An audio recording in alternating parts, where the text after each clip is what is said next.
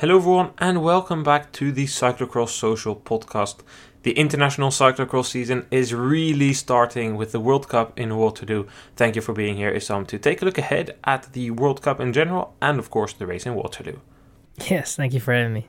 So, I'll briefly break down what you will be expecting from us in this podcast. First, we will discuss the calendar. Then, you will hear from Jules van Kempen, one of the American riders racing in Waterloo. He shares a little bit on his season so far and his goals for the Waterloo World Cup, as well as some anecdotes about him racing in Europe. After that, we will preview the World Cup in Waterloo, and whilst we discuss that, we will take a look at some of the riders targeting the World Cup, some of the riders missing, and what that tells us for the rest of the season. So let's start with the calendar. The opening round, as pretty much traditionally the last couple of years, is Waterloo. After that, we go to Europe, but that is after one week of rest. We race Maasmechelen. Then there is another week of rest, which is the European Championships, and then it's full on for the World Cup season. We are racing in Dendermonde, which comes back on the calendar. Then we go to Troyes, which is a new race, or Troyes in France. Then we go to Dublin. Flamanville returns. Val di Sole takes place in the second weekend of December. And then we come to the Christmas period when we are racing in Namur, Antwerp, Gavere, Hulst, and Zonhoven. After the national championships, we have Benidorm and Hoogerheide to complete the World Cup season. Issam, what are your thoughts on the calendar? You know, we see a lot of elements that we have seen before, but with the with, obviously with the addition of of Troyen and Flamanville, I'm happy to see Dublin still in it. I think that it's good that for a year maybe we have a little bit more stability, but you know, obviously for the next coming years, I think that we shouldn't stop pursuing more international races. In my opinion, I think that you know one-off American race is probably not not going to cut it. It's not sustainable, in my opinion, as well because we already had a lot of uh, or a lot. We had some some teams and riders already complaining about the trip the the annual complaining i would say. We still have maybe a little bit too many belgian races. You know you could say that in a way it's understandable that we have more belgian races than for example american races or italian races in a way because you know they are one they bring a lot of money in the belgium sponsors the belgium um, that is that is understandable, but I think that for the future, as a Flanders Classics, you should be you should be trying to get more international races in, and have a calendar that makes maybe a little bit more sense as well, especially regarding the December month, which is you know crazy packed at the moment. And you know I think that you know you should maybe look into a more balanced calendar, and that is that's probably the right word, more balance in the calendar. There's is is something that they are searching but you know you cannot expect from one year to the other to have enormous uh, improvements on the calendar because you have certain contracts that are still standing out and stuff so we cannot expect the most out of it but for me it, works out for now. Um, i don't don't think that the riders are very happy with the december month but overall i think that it's uh, yeah it's it's an okay calendar and um, something you can work with in the future I would say this calendar is a small step backwards. And of course, we have factors coming into play. Tabor is organizing the World Championships, which is why they aren't in the World Cup. And with them, you might be looking at a different situation. But six races in Belgium, two in the Netherlands, that's 8 out of 14 in a very small, compact region that's too much. I would rather have seen one or two Belgian races out and a new international one in. I guess that wasn't a possibility. As far as I'm aware, the options they were working on, London didn't capitalize again. Munich has financial issues. It becomes tricky, especially when Fayetteville decides to not come in. So I guess their hands were tied down, and this is what they had to do it with. As you say, one race in the US is not ideal. I think it's important that we still go despite that, despite the complaints. It's a World Cup. You cannot only host that in Europe. I think it's fair enough that we go there. What I do like is the fact that we see a more robust scene in France. This is, I think, the model that the World Cup should try and work towards. We had Flamanville, they organized one year, other year they were out, now they're back. That has to do with subsidies in France. You get a big subsidy every other year. And I think it's good to see it this way. We have Troyes stepping in Very, very nice course. I love that. And then Besançon is out, and next year Besançon can come in. I think this would be a strong model where you have a handful, like four or five races maybe, that can rotate for two places on the World Cup calendar. I would not entirely be surprised if we see another World Cup in France, Liévin. They are organizing the World Championships in a couple of years' time. Hmm, maybe they step in. This is a race that has experience, so maybe they don't, but that's a model I would like to see. And then finally, my final point of criticism would be the Christmas period. I think that the World Cup is giving a wrong signal by putting four World Cups in two weeks there in a period which is already busy. And that also brings me to the point where we have Thomas van der Spiegel, the CEO of Flanders Classic, saying there's too many races in Belgium.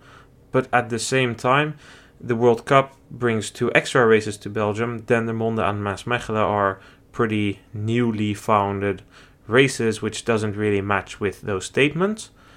But at the end of the day, we'll have to deal with it. We'll report on it, and I do think that there's positives to take from this. Benidorm coming back, Dublin coming back, Troy being there, Flamanville there. Those are all very good events and good additions to the World Cup calendar. Well, with that out of the way, let's go and hear from somebody who's way more interesting than we are, Issam. Jules van Kempen, racing for the Cervelo Orange Living team, the runner up at the U23 National Championships last year, racing in Waterloo this weekend, raced in Europe the past couple of seasons. One of the more talented American riders out there at the moment. He had quite some interesting things to tell us. With me here now is Jules van Kempen racing for the Cervelo Orange Living Racing Team. Thank you for being here. Always good to have an American who speaks quite a bit of Dutch on the podcast. yeah, thanks for having me. You are a last year U23 rider. This year it's your first year on racing on the new Cervelo Orange Living team. How has that been? Been pretty awesome. I mean, we got a pretty pretty great crew of Sydney, uh, Kaya, and me, and then our mechanics Charlie, Chris, and James. And I mean, it's a pretty awesome atmosphere to hang out with, and pretty stoked on how the first three weekends have gone. I mean, everyone's had really good results and just having a really good time hanging out and racing. Yeah. So, how does it look like to be racing as a team, or maybe more the training? So, for the people who are listening and don't necessarily know the Cervelo Orange Living team, it's a U25 team created for development opportunities for North American riders. But the Belgian teams, we will always see Pauwels Sauzen, Baloise Trek always train together on the Wednesday or the Thursday. What's that like for, for you? I know you and Kaya live relatively close together, but how does it work? Yeah, so the training together is a little diff- more difficult because obviously we don't all live within a couple hours of each other. But um, the last three weeks we were on the road together, staying together through in between the races. So we'd go out for a couple training rides together, or at least start together and do our intervals or whatever. But yeah, training with others is more difficult here. Here in Boulder, we have a pretty good group. There's like Eric and Scott Funston and a couple other fast local guys that we can get together and train a couple times a couple times a week or once a week. So that's been pretty good. But yeah, training together with your team is a little a little bit hard. Me and Kai will occasionally meet up and go for a ride, but the spread outness of all the riders in the US makes that hard. Well, one place, as you say, where you were together was at the races, and results have been pretty good. Everybody scored a bunch of top tens, a couple of podiums by Sydney. How satisfied are you by your own results? Sixth in Rochester as best placement, seventh in Roanoke, eighth in Charm City day one? Pretty happy with it. I mean, it's kind of where I expect it to be. I know I can be like, I physically feel strong enough and know I'm strong enough to be a little further up. I think there's a couple more things I need to work on in order to like stick that front group. I mean, my starts have all been relatively slow, which has made the opening couple laps tough for me and trying to chase back, try and make it to that second group because usually the front group's gone.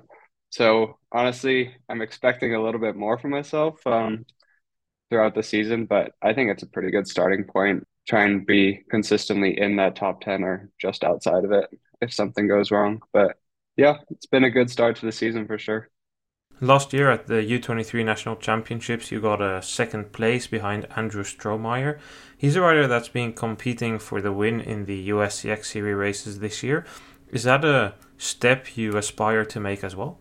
Yeah, for sure. I think I have all the capabilities to be up there. I think I've made a little bit too many mistakes in these opening races to be in that front group. But yeah, I think that's a step I want to make. And I think I want to show myself that that's possible for me too. And I mean, Andrew's been riding super strong and he's probably the favorite for in the U23s for the Americans this year.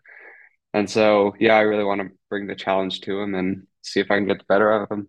So far, your results this season have always been better on day one than on day two. I know this was not the case last year, but would you say that you are stronger on day one, or was it more a case of just things not going your way by incident on the second day? Um, I feel like usually I'm stronger on the second day, but this year it's been opposite. Um, yeah, this year it's kind of just been the second days, something's always gone wrong. So in Roanoke, I crashed just in the mud on the first first lap, made a mistake and just wiped out. And then uh, Rochester in the mud again, I uh, just started on the wrong tires and made a mistakes by that way and found myself back in the 20s so had to chase back up and then yeah in baltimore someone crashed in front of me in one of the first couple turns and me and him were in dead last by that point so that was a long day of chasing too. But yeah i think i feel like usually i can also perform well on the second day. It just happened hasn't happened this year yet well, we're going to Waterloo. The second day of racing there is the World Cup. What are you expecting from yourself or the course in terms of weather and everything? Um, it looks it looks cooler, which is going to be nice. Um, not hot like some of the opening races have been. I mean, the course is always if it's dry, it's super fast. A lot of group racing. Um, it's usually pretty windy there. It's like a flat, open, wide field. So sitting in in a group will save you a lot of energy. I mean, it's a super fun course. There's a lot of little technical little bits through the woods and some fun off camber sections. I know there was earlier this week there was forecasted some rain for Friday, which could spice it up a little bit. I've never raced that course in the wet, but from what I've heard, it's a it looks like a hoot. It'll be it'll be a cool race. I think I'm not really sure in terms of results what I'm aiming for yet, but I mean, just have a have a good start, stick in a good group, and see how long I can hang on to some of the guys that are coming over for this one. Would you say that the course matches your skill set, and if not, what course would? I think it's pretty well attributed to my sk- skill set. I think it's got a little bit of climbing, not too much. Um, I usually like a course with a lot of climbing. That's good for me. A bit more running. This one doesn't have. It has the one run up, but um, not much else from that standpoint. I think a course kind of what Jingle used to be was kind of perfect for me. I love that course. I mean, so much climbing and a lot of fun descents and stuff like that. So it's a shame that that one's not around anymore. But yeah, I mean, Waterloo stills, I think you can't limit yourself in what courses suit you or not. You just kind of got to race what they give you. But yeah, it's a it's a fun course. I've had last year I've had decent rides there. So yeah. Jingle Cross, Iowa, for the people listening not too familiar with the American names. But if you like a course with climbing, uh, is Iowa then also the favorite course you've ever done, or would we be surprised by maybe a different answer for that? I think Hulst is probably my favorite course that I've ever done. Going up the dikes or the the walls there is uh was awesome. And I mean, yeah, that course is super fun. But I think Iowa is probably my favorite course in the U.S. that we get or got to ride. But yeah. So back to Waterloo. Will you also be racing the Trek CX Cup on the Friday?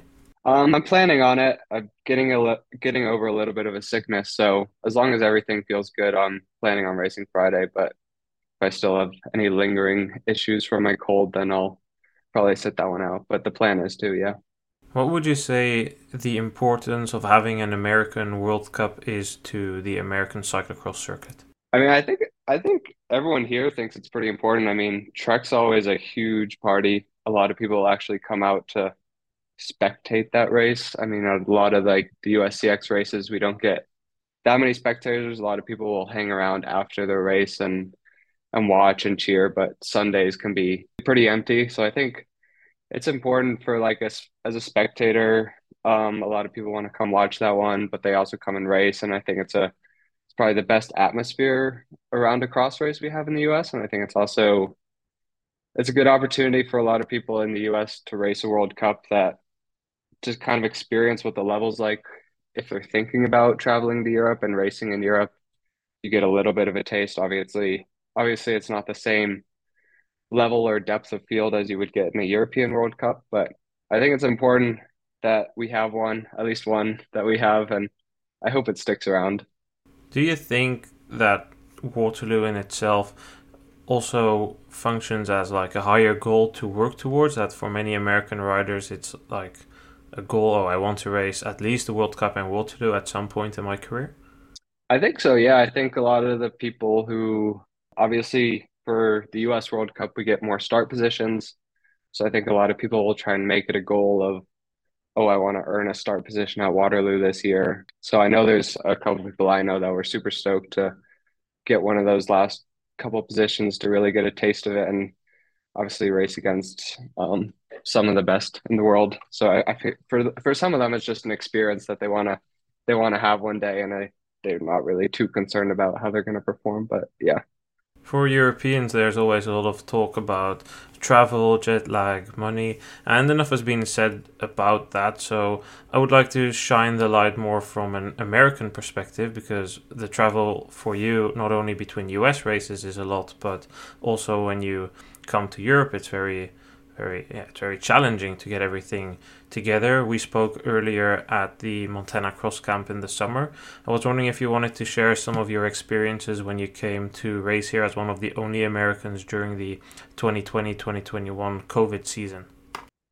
Um yeah, so that was my first year U23. So the first year I could race in elite races and there was nothing happening in the US and so I have a Dutch passport because from my parents, and so I could go over because the borders were closed to everyone else, but I'm a Dutch citizen, so I can.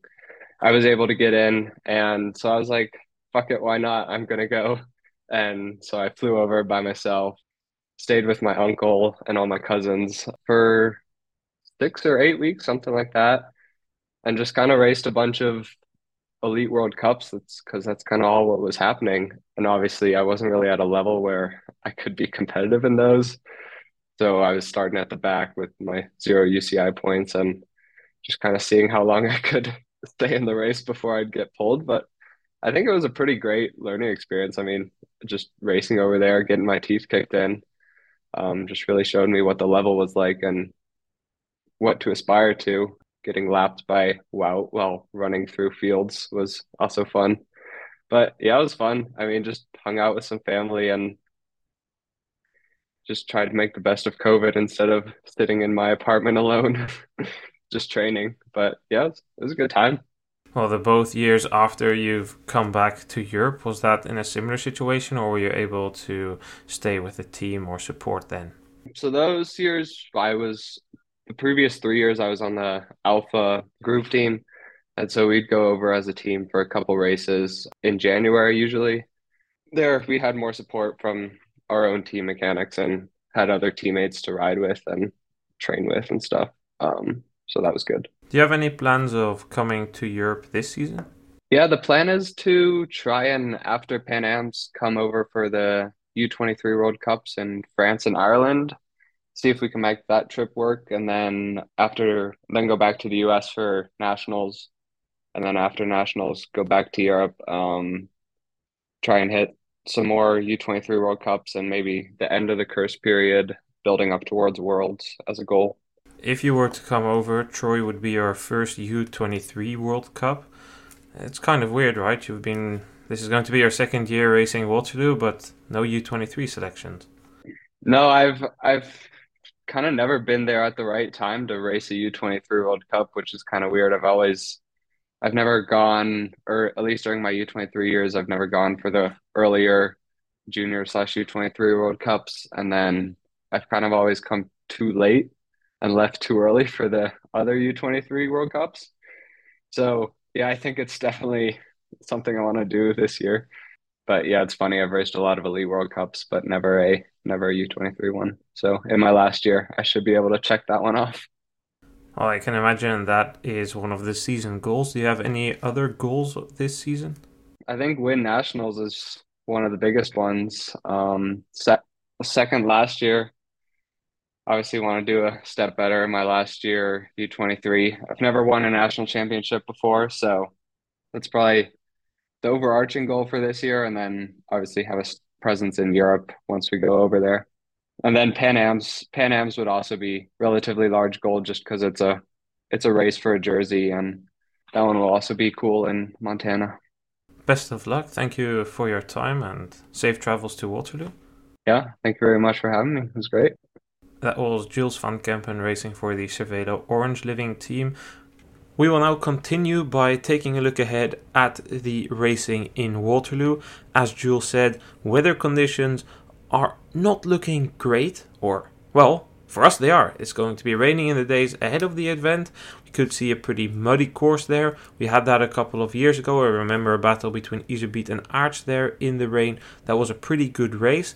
I'm hoping we could see another one Regardless of the conditions, my favorite for the men's race would be Eli Iserbyt. He made the strongest impression on me in Beringen. He had that bad start, he had that mechanical issue, still competed for the win. I would say he's the favorite going into this race. He's won here three times. What do you think? Yeah, I can I can agree with that statement, but you know, it is something that I didn't like about him in in, in Beringen was his way of of of trying to stay a little bit more at the back. I, I don't know if it was because he wanted to be a little bit more, you know, save energy and be conservative, but it was I, I didn't like that. So and and he has some sh- trouble. Also, last season he had some races where he didn't start very well, which obviously with these type of conditions, you know, if you if you're not at the front from the start, there could already be a gap. There could be some guys that uh, that break away you don't know. So it's I think that what you say is is, is, is correct in terms of that he is the favorite. Uh, but I, I think that he is not not really going to be the clear the clear favorite in with this field. I think that what we have seen in Beringen totally different compared to what it's probably going to be in Waterloo, but still, you know, the field was was was you know pretty close, and I think that you know we we might see some of these guys you know really give a go, uh, give it a go, and, and try to to be at the front. And I don't know, it, it's gonna be difficult as well with the travel for the guys. It can be a, a weird race in a way. So I, I would agree with you that that Iserbyt is definitely the favorite, but I, I really want to see what what the others can can bring up. You know, Thibau obviously is on a very high, but then he obviously you know with with the type of course that we're going to have now how is he going to deal with that? That's going to be uh, a thing. You know, Laurens Sweeck looked quite good, so we have to see what he can do. So I think you know there are quite some names that that uh, can bring up a fight for uh, against Iserbyt. Yeah, those names you mentioned would be my two and three favorites for the race. I agree. I don't think Iserbyt is the outright favorite or the clear favorite here. A couple of seasons ago, we would have expected him to be. He would really dominate these early season races, but I don't think we'll see that this year. He's my favorite for the reasons I just mentioned, but I think his two main rivals will be Thibau Nys. You ask how he will do on this course. I think he's going to do very well here. Last year he ended fifth here, put in a very strong last part of the race there. The year before he was doing super well here. He was in the front of the race. That was one where it started raining during the race. He crashed on the tarmac corner before the Trek Factory Hill that was unfortunate because he was at the front, he was looking good, and this year he's looked good. Of course, one race is not exactly a very big sample, but he looked good. And Sweeck, well, for reasons, the reason being that crash, we didn't see him compete at the front, but he was doing relatively well. Beringen is not at all a course that suits Laurens Sweeck. He's a big guy, he's not a good climber. In Waterloo, you will find a course that's better to his liking. If it's a bit slick, Sweeck likes a bit of the thin mud on the top layer, Waterloo not really a course normally that gets thick mud. Those would be my three favorites. And then behind that, I would probably place Van Toerenhout and Van der Haar both because they didn't make a great impression on me in the first race in Beringen. Yeah, I, I would agree with that. I think, you know, Van Toerenhout, I don't know what it was, but especially when Nys was attacking on those hills, you know, Van Toerenhout dropped quite, I wouldn't say quite easily, but he was really struggling there. Quite a performance to then get get the podium still in the end there in Beringen, but yeah, I don't know. He has he has the experience though, and if it's you know if the course is is not going to be as slow as we expect it to be, you don't know what can happen in that race, and then he obviously you know has a has a better chance because it's you know it's still not going to be a very fast race. So I think that maybe a, a, a slower race could suit him a little bit more. And, then you know he could right be in the mix, and for Van der Haar it's the same thing. And Van der Haar has a lot of experience. is a you know he's a smart guy, knows how to race, um, and and that could well you know help him out with with these type of races. I think that at least I hope as well is that the riders will be as close as they were in Bering in a way, and that you know the tactics have to be played and and, and the riders have to think uh, uh, you know about what they're gonna do with their energy uh, throughout the race and, and manage the race and try to you know be the smartest. And I th- I hope that the smartest can then win the race. So you know we'll see what what happens. I do expect the racing to be pretty close. Waterloo is a track that makes for some relatively okay group racing. It does have quite a bit of corners which will stretch it out. A lot will depend on the conditions, but I think there's going to be a couple of other guys in the mix up front here, Issam. Last week in Indianapolis, Joris Nieuwenhuis race took the win on the Saturday. Was a close battle with Eric Brunner, the Pan American champion. These are two riders that should be able to do well here. We know that Brunner is mainly best on the very fast courses. I have not really seen him do super well on the more muddy courses, but in theory, he should be able to do that if he has the power. Trek CX Cup, I don't really. Well, yeah, no, uh, two years ago, no, not more. It was more than two years ago. The race two years ago, it started raining during the race. I think it was the 2019 race when Iserbyt beat Aerts. They moved the fences, so there was quite a lot of green available in the elite race, which didn't make it that technical. Brunner should be able to do fine. And how can we forget about Andrew Strohmeyer? He was on fire in the USCX series. He's been there for a longer while because he's American. He's not jet lagged. These are riders that should do well, and if we mention those, why don't we throw Curtis White in? Although I think that is a bit of a longer shot.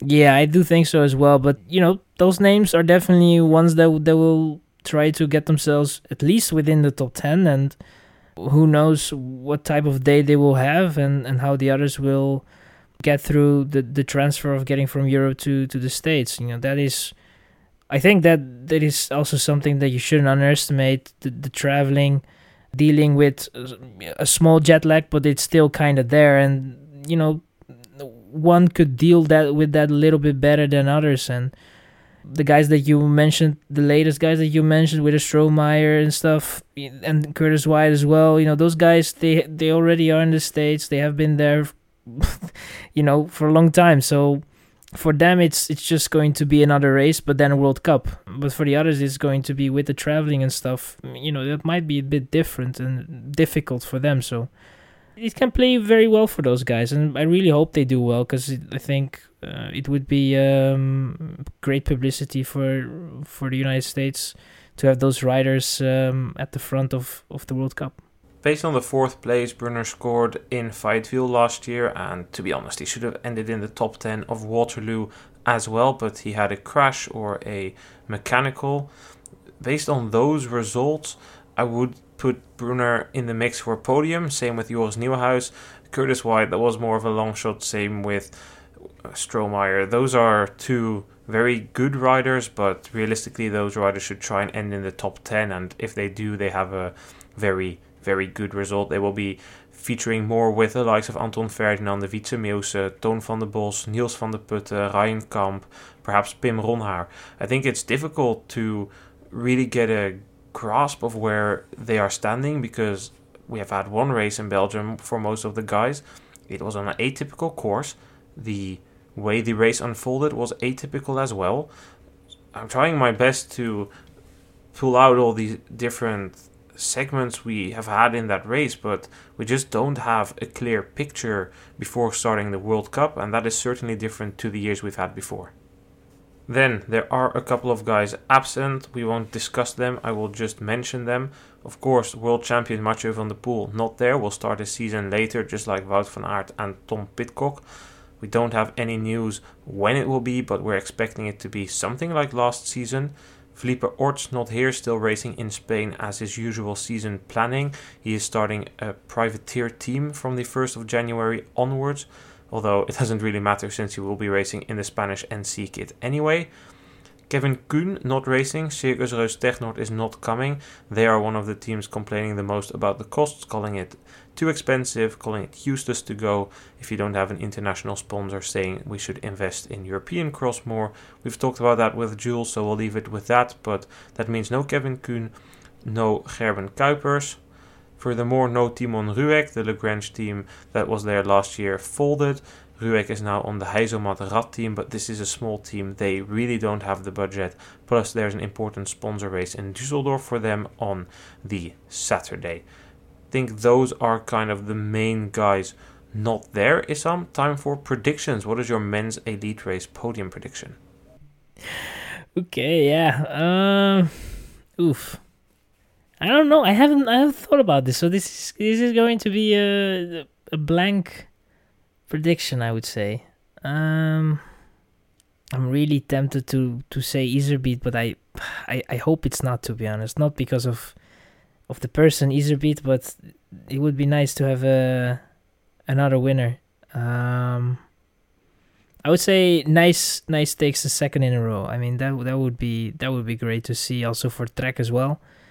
I, I have trust in Nys. I, I will go on the bandwagon of Thibau Nys and then I would say second Iserbyt and third Lars van der Haar. I will say Iserbyt, he made the strongest impression on me. Iserbyt narrowly ahead of Sweeck third place for Thibau Nys. Then we go on to the women's race, and before we preview that, we should mention the sad fact that Zoe Clay, one of the riders who was supposed to race here, has died just yesterday. We're recording this on Tuesday. She was involved in a serious mountain biking accident. I don't know any details about the crash, if it was on just a trail or if she was hit by a car or anything, but sadly, she will not be racing as she is no longer here with us. The racing, however, will go on, and the two top favorites for this race are most likely going to be Fem van Empel and Puk Pieterse Issam, or do you think we should consider any of the other riders besides them? As much as I want to say yes, I, I don't think so, to be honest. Um, it, it depends a little bit on how the racing will go, but I think that from what we have seen in Beringen, my I don't I don't expect I don't expect something from from the others in terms of fighting for for the win.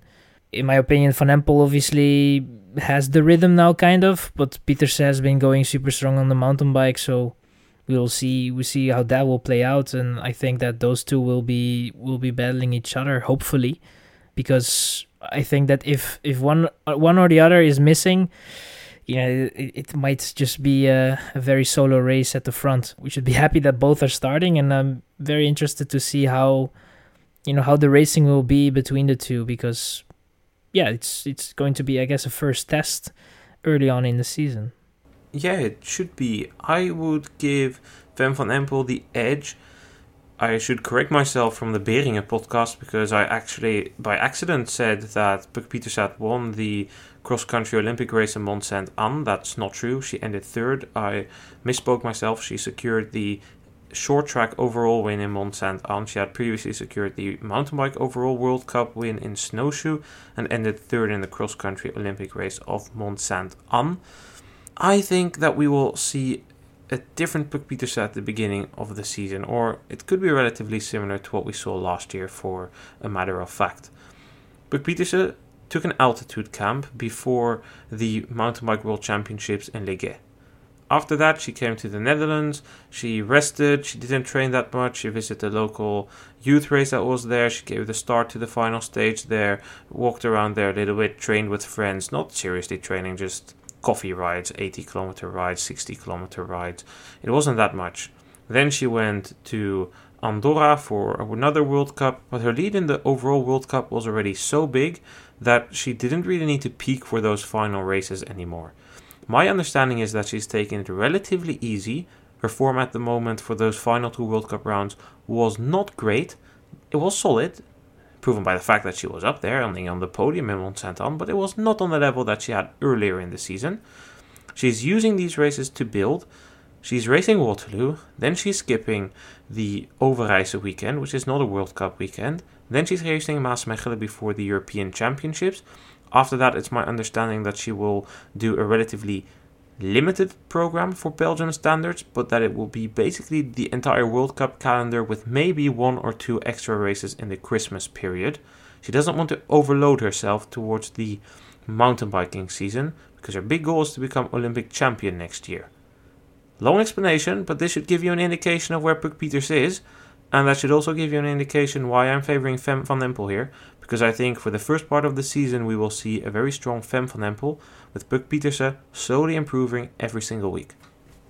Yeah, I think that that would be the logical uh, way to look at it because also I would say that you know the the racing that that Van Empel has done is slim to none compared to what what Petersen has done in my opinion. So mm, you know Van Empel is going to be a little bit more fresher starting the season right now, I would say, and then later on when when when Pieterse comes back, then I think it's going to be interesting to see how both will will go into the December month and the Christmas period, and then from there, you know, it's already time for the championships, and I don't I don't know how Van Empel or, or Pieterse will be looking at at this cyclocross season because I think it is a bit difficult to, you know, have a goal in mind with the uh, Olympics mountain bike, and then also you know you're probably looking at the World Championships and you want to win that as well. So it's you know it's a bit double, I guess, and it, you know it's for her kind of a first time where she has to prepare herself and and and try to be in the best form in in in, in the summer. So it's it's going to be very interesting to see how that will play out, but. I think that I I fully agree with you on on the matter that Van Empel in the first race is, is going to be mm, a bit better and, and probably as well in the first couple of races where they meet each other. And then from there you know we might see that it that it go comes a bit closer and maybe even um, changes. But that is for for later on in the season.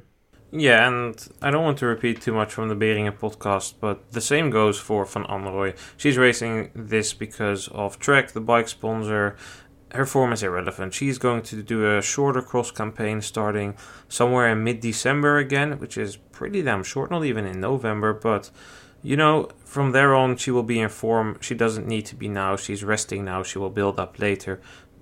Completely normal. We saw them Beringen. Normally, she ends ahead of Alvarado, especially on that course.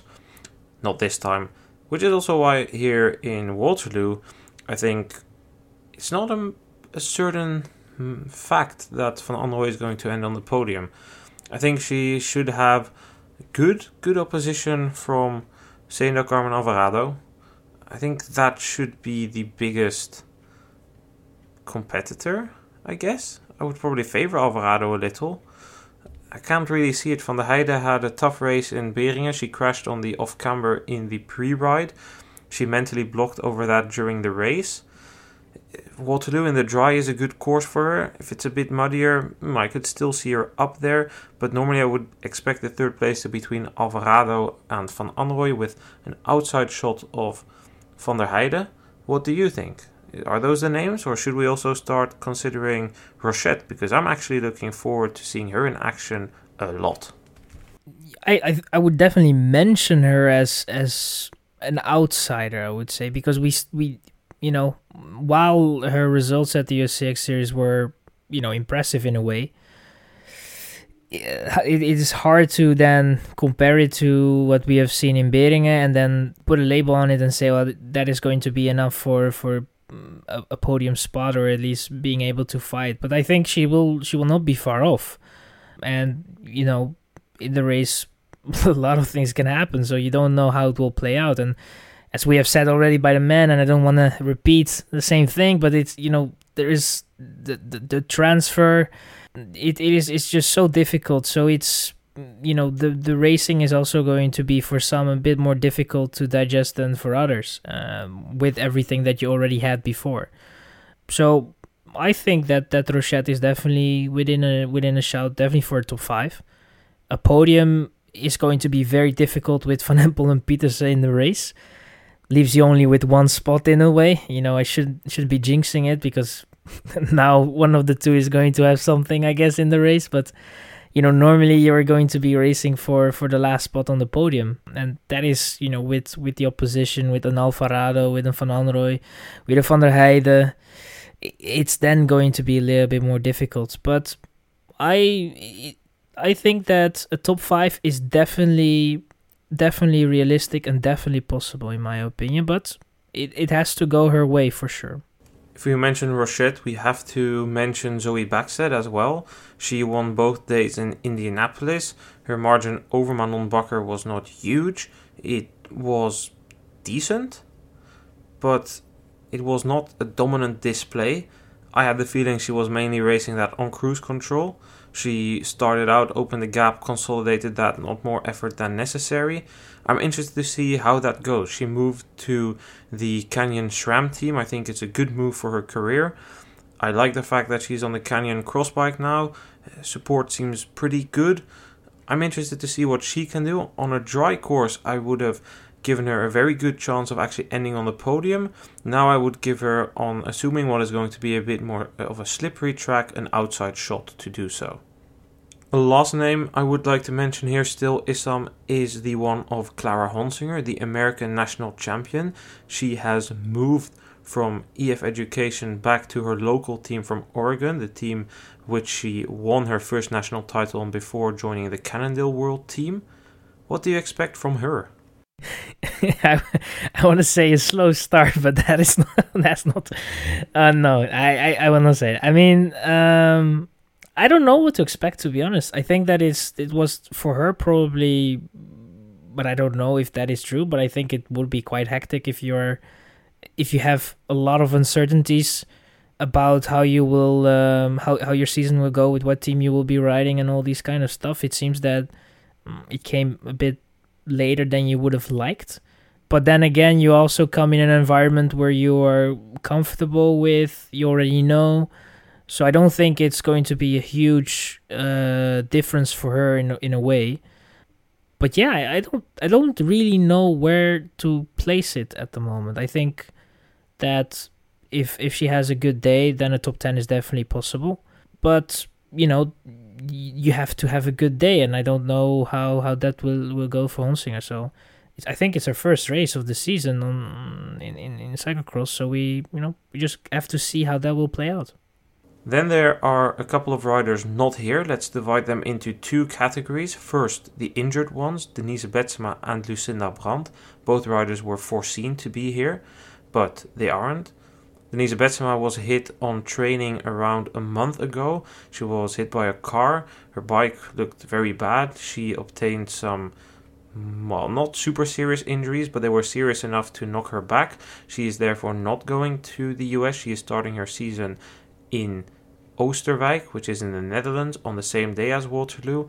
But she wants a bit of a slower start, said her preparation was compromised. And then Brand broke her collarbone in the Simac Ladies Tour and especially for Brand, I kind of worry for the consequences on the cross season. It's I don't really know how long she's off the bike, but last year we saw that she was pretty strong in the opening of the season, then had that injury in Tabor, which was a bit less serious than the one she obtained now, but it still really affected the rest of her season. The base wasn't there. So I'm kind of worried that we could potentially see the same happen this year for Lucinda yeah, I think it would be a shame um, if it would play out the same as it uh, played out last season. But I, I don't know how much time she will have. I mean, if, for example, she would return into the fields um, at no- end of November, I, I don't know. There's a lot of racing, but obviously it's not going to be ideal. And then you already, you know, you're you're kind of out of all classifications, and you could only kind of make a goal of, of the the championships, the nationals and the world. So, yeah, I I, I think. I, I don't know. She also has, of course, the road season, and you know, there is only so much you can do about the cyclocross season right now with with everything that she has. So you know maybe she will be try to focus more on the roads and and and and do the cyclocross as preparation, but not more as that. But yeah, bit of a shame obviously because I think that. Um, she's not the youngest anymore, so you don't know how, how many more seasons she can be on the top of her games. Um, so yeah, every season that you kind of miss out on is, is a season too many. So, you know, let's hope that uh, she will recover from it uh, fully, and um, then uh, hope that she can uh, progress uh, with with her form and, and get back to um, to a level that she wants to be at. Then a couple of riders who aren't here by their own choice or team choice. Cyclocross Reds not sending a single rider. Aniek van Alphen and Annemarie Worst not here. SD Worx keeping Mary Schreiber and Blanka Vas at home. I think that's a real shame. A big team like SD Worx would have been an addition here. The AS bike team is not running at the same budget as a couple of years ago. No Helene Clauzel here. Silvia Persico, of course, still recovering from that road season, doing a more limited campaign. Lynn Burquier recovering from the mountain bike season. She will be coming into the season a bit later. No Lauren Molengraaf, same reason as we had for Kevin Kuhn Circus Reus Technord is not sending a team. I think that is kind of it in terms of the absent riders. No Sanne Cant. I mean, you need to go very far down to even see her on the UCI ranking. She's she's almost outside of the top 40 of the UCI rankings. Kind of hurt when I realized that. Such a great name of the sport, three-time world champion. Interesting. And then finally, what we should mention is two names who are here, or at least one. Jolanda Neff. She is a good rider on the cross bike on her day, coming right from the Mountain Bike World Cup a couple of years ago. She did very well here. Evie Richard would normally also be starting, but she is sick. However, for Neff Issam, what do you expect? A couple of years ago, she ended on the podium in Waterloo. I personally think those days that she could just turn up on the cross bike to Waterloo and end on the podium are kind of over with how stacked the field has become. Like the level has increased in in the US. Just the riders going there, but in general, the the level of the riders themselves has also increased. Yeah, I fully agree. I think um, that it's. I would. I would honestly. I would say that if she finishes within the first eight 10 riders that it is a job well done. Um, and i don't think there is i think she will just enjoy the the, the racing and it's obviously uh, most likely on invitation of, of trek uh, that has uh, a lot of interest in in, in this race. Um, so yeah I, I think that is just going to be uh, enjoy enjoy the racing enjoy the cyclocross and see how far I, how far she can go. So probably yeah, I, I, I wouldn't expect her to fight for a podium or top five. Uh, would really be a surprise. Uh, but I would much rather say maybe within the top 10 maybe just outside of it. But yeah that's going to be interesting to see where where she be where she be um, placed in the end of the race. Then finally marianne vos is also not here. I mentioned this previously. She is out for the season due to surgery. She underwent just before the season. With that said, it's time for predictions. I will go first and predict a podium of Fem van Empel ahead of Puk Pieterse, and I will slot. Yeah, I will slot Zoe Bäckstedt in third. Uh, I will probably say Van Empel. Uh, Van Empel, Pieterse, Alvarado. I think I will go very safe with this one. All right then, Issam, thank you for being here. We will be back on Sunday night, so podcast coming on Monday with the Waterloo World Cup recap. Yes, thank you for having me. Looking forward to uh, to the first race of the World Cup. I hope you enjoyed hearing from Jules van Kempen in this podcast. If you have any comments, feedback, or anything, you can send an email to noah at cyclocross with three s's at the end dot com. Thanks for listening and see you guys next time. Goodbye.